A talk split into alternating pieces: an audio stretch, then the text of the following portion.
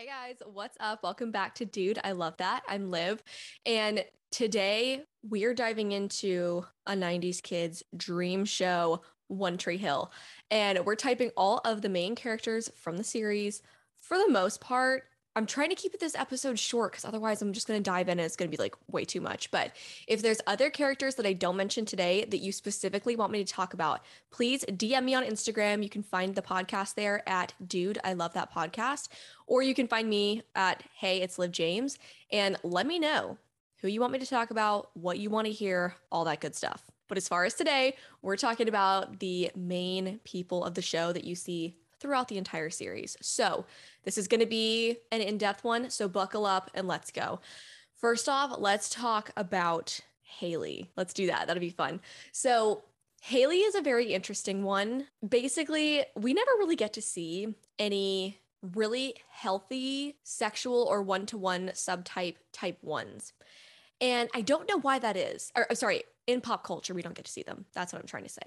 And I don't know why. I think it's because the one is very easy to make into a villain or to make kind of like the hated character for some reason. And it's like, that's rude. Because, like, not all ones are this caricature that you make up in TV shows and movies. So it kind of bums me out because I just don't think it's right. But Haley is the perfect example of a young, very put together, one to one slash sexual subtype one. And the reason I'm making that distinction on her subtype, because I'm not going to dive into subtypes really in this episode, it's just going to be way too long. But for Haley, the reason I make that distinction is because the sexual subtype one is very different from the social and self preserving one, whereas the cell the social and self-preserving one is considered more of quote the perfectionist whereas the sexual subtype one is definitely more along the lines of a reformer.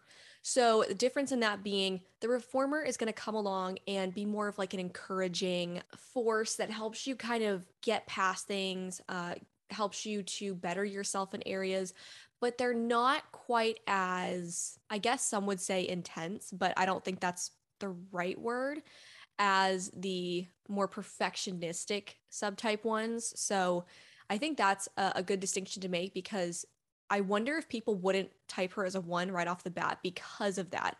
So that's where I really wanted to highlight that because I think subtype really is everything with her.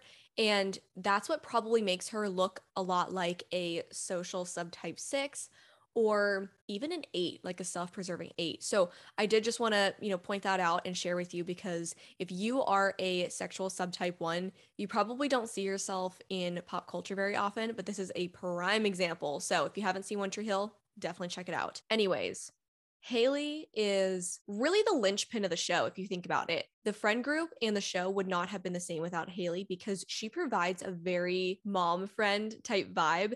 And without her, we wouldn't see the incredible progression with Nathan. We wouldn't really see Lucas get outside of his comfort zone in the beginning of the series. I mean, she was the one that was like, you should go in there, you should do it. Like, you have just as much a right to go out for the basketball team as Nathan does and whatever. And so I think with Haley, she's the one that always is giving the great advice. She's the one that can kind of see multiple steps ahead and be like, you need to do this because anyone in the gut triad knows your gift is being able to sense something and go in that direction and even help other people go in that direction if you sense something for them, which is so one. And so with Haley, the thing that we see her doing quite often is she's the one that people come to when crap hits the fan and it's like what am i going to do? And she's like well this happened that happened and you acted this way so what needs to happen is this which is also very type 6ish if you think about it because the 6 is the devil's advocate and they kind of see all of that. But as a 1 she's actually leaning into her 9 wing because 9s are known for seeing every side of a situation because they're literally the best of all nine types. They have a little bit of all that in them. And so they're able to pull from all those different places and give you a really good overview. And so she's leaning into that type nine and she's saying, you know what?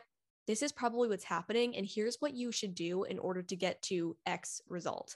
And so that's where Haley really serves an incredible purpose in this friend group and in the show at large because she is really the one that grounds everybody and gets them to go on the right track. And even when we see her get totally off track herself, and you know, the whole Chris Keller thing, oh my gosh, Chris Keller, can we talk about him for a second? I love and hate Chris Keller. I, I, I deeply hate him, but I also love him. If you feel the same way, let me know. What just what are your thoughts on Chris Keller in general? I'm not going to dive into him in this episode, probably not at all. but um, I just he tickles me. Anyway, when Haley goes off on tour with him and basically leaves Nathan for inadvertently for Chris Keller, we still see her. She knows what she did wrong and she kind of lives this lie for a little bit, which I think people think that like ones never do anything quote wrong or whatever, but sometimes in like really stressful situations, low levels of health, if you want to know about the health levels, check out the Enneagram Institute. They have, I think, nine health levels, and you can see what a type looks like at their best and at their worst, which is very, very helpful when trying to type, especially for pop culture. But we see this Haley that becomes a little bit more deceitful, which ones can struggle with when they're in those low levels of health. And so that's where I think it would throw some people and be like, she can't be a one. She did this. But it's like, look, we all make mistakes. Everybody has those days. Everybody knows what I'm talking about. If you got that, thank you. Um, but let's go ahead and move on to Nathan because I feel like the big crux of the matter here with Haley and with Nathan and defining their types is in their marriage. So let's go. Nathan is a bit of a struggle for me, if I'm going to be honest. Reason being, I have this theory that piggybacks off of Krista's theory, which is the glow theory a lot of lot of theories happening, but you'll you'll understand in a second. So, Krista's theory, which is called the glow, is that when a couple is married or together for a really long time, they begin to kind of rub off on each other in terms of their personalities, the way they approach situations, their line of thinking, et cetera, et cetera. And so I think this can actually apply to all situations. I think that it can happen um, with like you and your boss. We joke that Krista and I had a work glow when we were working together. And I think it can happen with family and all kinds of stuff, or even best friends. And so part of me thinks that Nathan, especially in the beginning of the series, is really in this like glow with his dad. And his dad was really the one force in that family that was the loudest. Like his voice was the loudest, and that's what Nathan heard. And he rode Nathan constantly about being perfect. And so, obviously, as a child, you want to appeal to the one person that is like the one parent that maybe isn't giving you what you want because you want that. And so, he's always like, You need to be perfect. You're a reflection of me blah blah blah like you need to be the best and so he was very three ish, right? Dan's very three. And so I think we see a lot of three qualities in Nathan. Also, Dan is an unhealthy three. Like, don't get me wrong. Don't think I think that about all threes. Dan was a narcissist, a raging narcissist, and he also happened to be a type three. I think some people would think he's an eight, but he's a three. He's, yeah, he, but he is very narcissistic and has some deep issues. So I'm not saying that about all threes. I'm not saying all threes are narcissists. I'm not saying all threes suck. Like this is just a Dan problem. It's just him. So, anyways, and also, oh my gosh, oh, Ward from Outer Banks. Ugh, I can't stand him. Anyway, besides the point.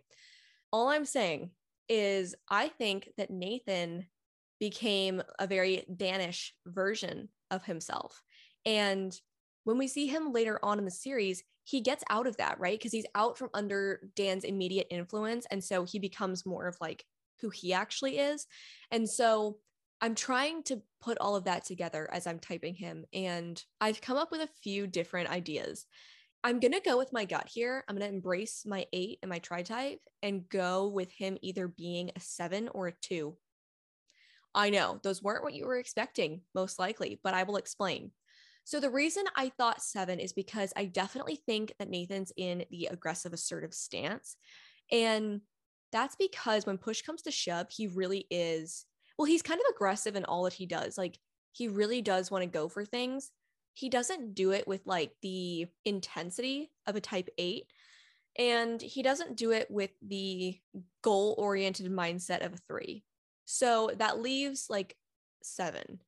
And to me, if we look at oh my gosh, if you've never read this book, hold on. I literally have it right here. So if you're watching on YouTube or Spotify, you can see it. This book right here by Beatrice Chestnut is so helpful. But a lot of times with sevens, they had kind of a crazy childhood that left them in fear of not having enough. And I think in a way, Dan deprived Nathan of love. You know, he was like, I, i'm not, I don't have enough. And so that's why he was looking for it in girls and parties and material things, like anything he could find that would fill that void for him. And any type can really go through that, right? Like any type can want to fill the void with something. But I'm just saying, in Nathan's case, it feels like a seven move paired with the aggression, I think it makes a lot of sense. Also, I think there was a little bit of like, this is mine, like you can't have any when it came to Lucas and the basketball team. And so that does make me think seven and that kind of scarcity mindset that seven sometimes have when it comes to hey i haven't had enough so like i don't have enough to give you which kind of pulls from their connection to a type five right um, like the avarice. And so that's why I was thinking seven. However, the reason that I also said type two is because the passion of a two is pride. And part of me wonders was his aggression, was his, well, I guess, I guess it's were his actions. Hmm. Yeah, were his actions coming from a place of, I know it's best, like this is my team and you don't have a place here? Was it coming from that like low level health too? Because I also think, you know, back in the beginning, when Lucas gets on the team and Nathan's furious, he weasels his way into Haley's life by manipulating her through this sob story. And he knew like exactly which buttons to push to get Haley to take him on as a tutoring case and like have sympathy for him. So I wonder a bit of that. Plus, if we if we tie in the fact that he didn't get that love and that appreciation and all of that from Dan. And so, was he deep down like, I have to give to get? Was he having that struggle of the two? And especially that childhood wounding, like, that is so difficult and sad for a kid to have to go through. So, I wonder if that's what he's acting out of, but that doesn't feel as like readily there to me as a seven. But I'm open to hearing what you think. I think a lot of people would be like, oh, he's an eight or he's a three or maybe even a counterphobic six. But I don't really feel that too much. I, I think I'm going to go with seven because I, I've convinced myself talking through it with you. However, I do want to say, I think he's a seven with an eight wing for sure. And then I also think that he has a three in his tri type. And then he's probably, yeah, he's probably a seven, eight, three. That's what I'm thinking. Oh, and then let me talk about their marriage really fast. So the funny thing is, so seven goes to one in stress, and then a one goes to seven in health. And so we see a lot of one seven marriages. And it's wonderful because they bring out the best in each other. And they're also just able to connect more because they can kind of put themselves in the other's shoes. And so when we see Haley and Nathan together, uh, this is going back to the whole glow thing. Nathan starts to become a very one-ish seven, and Haley starts to become a more seven-ish one. I think the greatest example of of that is when Haley and Nathan kind of first start dating, we see her start to ditch classes. We see her start to embrace spontaneity and having fun and choosing quality of life over achievements and school and like quote doing the right thing because skipping class like who cares? It's not that bad. So in in her mind though it was bad right? It's like oh my gosh i can't do that. Like that would be horrific. And so i think it's really special to see that one loosen up and enjoy their seven.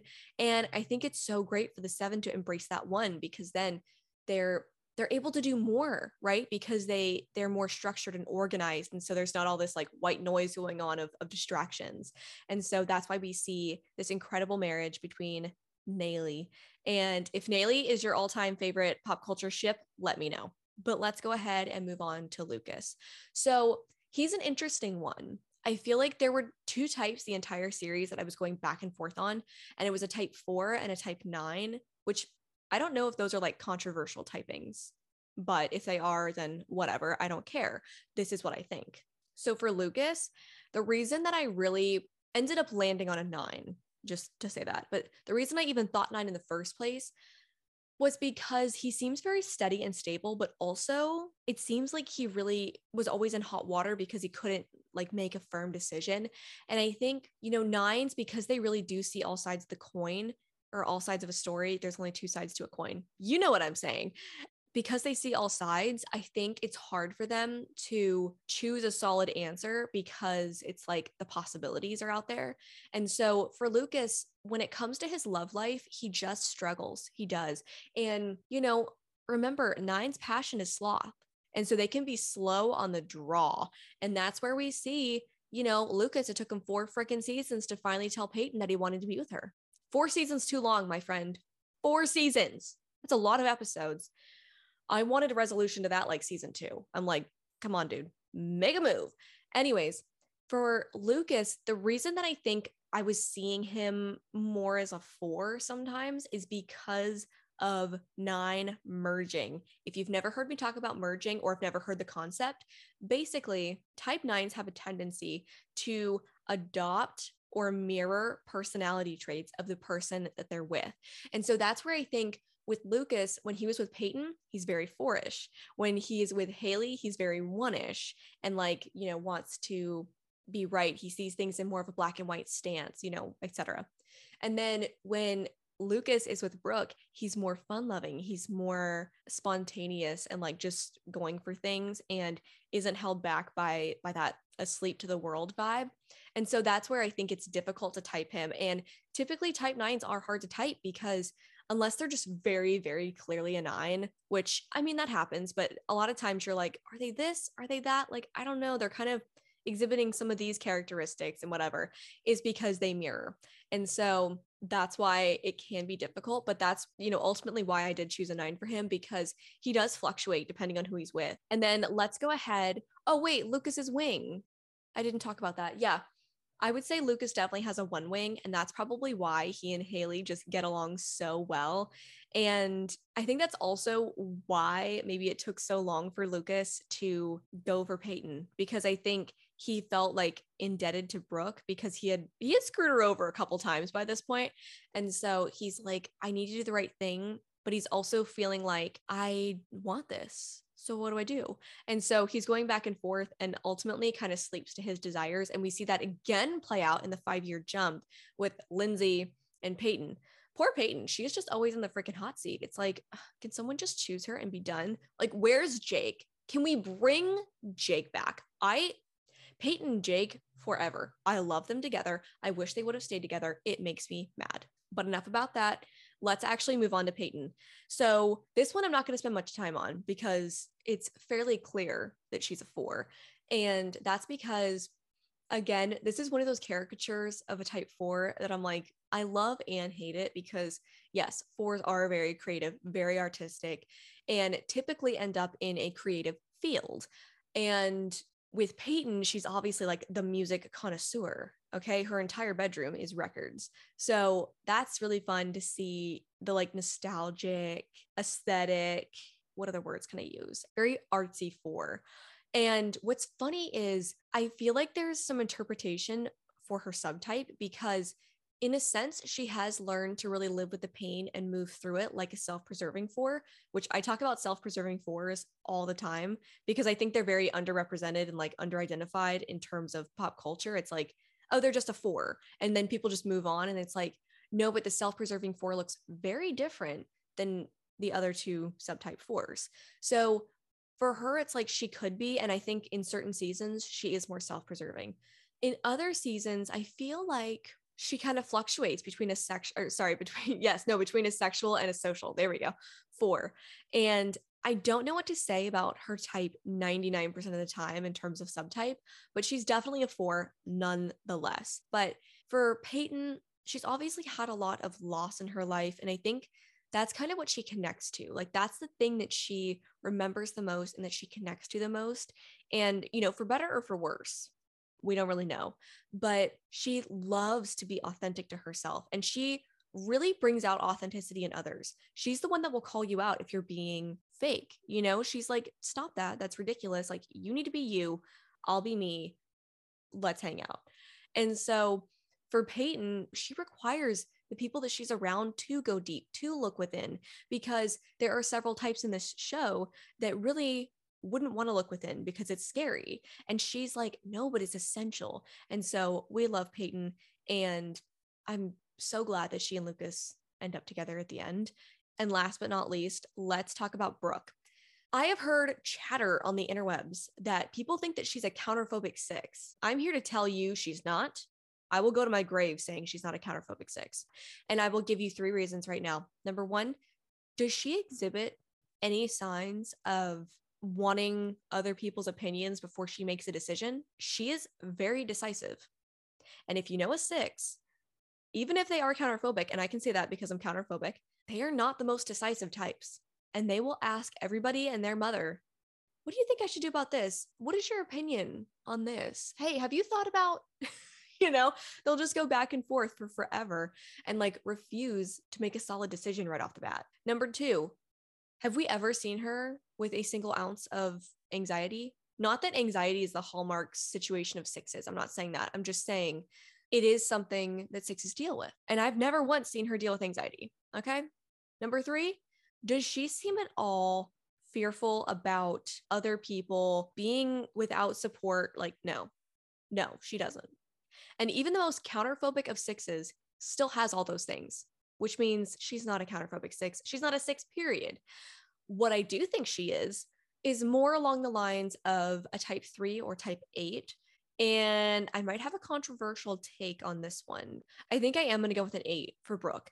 And the reason is because, especially like when they do the time jump, I think we see a Brooke that is extremely driven, knows what she wants. She doesn't care if if other people think that she's like stupid for giving up um, parts of her business or for moving back to Tree Hill. She's like, this is what I want to do, and I'm going to do it.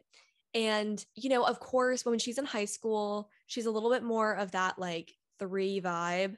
But at the end of the day, she gets stuff done like an eight. Like she decides she wants to do it and actually goes through with it. Whereas I think threes tend to take a little longer to actually have the action part of everything. And they're like, I want to do this, but maybe it takes them a few more days to like get moving on it. Whereas the eight will be like, I wanted, I just saw this situation. This is a perfect example. The other day, this eight on social media had something happen on Instagram and their content was taken down. And they were like, you know, I think I'm going to start a Substack. It was like two hours later, their Substack was up they ready to go and it was like done. It was literally a matter of hours and that's like how an eight rolls. They really do go with their gut and like you know take no prisoners. They're just gone. So if that says anything about brooke and eights like i think it's very clear that she's an eight. And I do just want to say the reason I think people think that she's a three is because she is more flirty. And so I think sometimes people are like, oh, that's so three because she's like got the self confidence and she is just like, I don't know, good with people. But remember, the eight's passion is lust. And it's not just like in a sexual way. Lust is a lust for life, it's a lust for things, it's a lust for that Girl Scout cookie you can't get enough of. You know, it's like kind of one isn't enough. You have to have more. So it's very similar to a seven. And I think sometimes eights and sevens can be uh, mistype for one another. I definitely think that Brooke exhibits more of that eight personality than the three. And that's not to say that she doesn't have a three in her tri type because I think she does. Or, well, she is very two ish. The other reason I think that she's an eight is because of the fact that in the time jump, we see her fostering kids all alone. If there was ever a thing that an eight would do that a three I don't think would, and it's not to say that like threes aren't caring and whatever. I'm just saying this is more of like that I'll do it myself because I can't like I'm not going to wait for somebody else. I'm going to do it myself. That is so eight. And she adopts or not adopts, but she fosters these kids and even a little baby. She fosters them and loves on them. And then she went from a baby to a teenage girl, which how much more like difficult could it get? And so it's funny because her eight comes out and she's that protective like mother figure and she's good at setting boundaries. She's good at seeing what needs to be done and doing it. And i don't think brooke gets enough credit. I think people see her as this kind of one dimensional like oh she's just the girl that like wants to hook up with everybody or she's the girl that wants to have this clothing line and be famous. And it's like that's not the case. Like there is so much going on with brooke that i don't think people look at right off the bat. Like they kind of just see what's on the surface and they're like okay i'll go with that but really i think brooke has so much going on and her character has the most development out of everyone in the series and seeing a young eight like that is so funny because it is completely different. Like her when she's younger and then her when she's in the five year jump is drastically different. And so I think it's interesting to see that progression and to see her really grow into her personality and own her assertiveness because before she was almost using the assertiveness in like the wrong way, you could say, not like the wrong way, but just like not to get her to a good end goal. Does that make sense? Hopefully that is making sense. But anyways, this has been a very long episode, but I hope that you enjoyed and I would love to cover some of the other characters that we see maybe more like in the 5-year jump versus at the high school. Um, but I'm open to anything. If there's any characters that you want me to type specifically, let me know on Instagram. You can find me there at dude, I love that podcast, or on my Instagram, at hey it's liv james and you can tell me who you want me to type what you want to hear about etc etc anyways be sure and check back on tuesday for a brand new episode because we are now uploading tuesdays and fridays anyways thanks so much for listening or watching if you're on youtube or spotify and i'll see you next time bye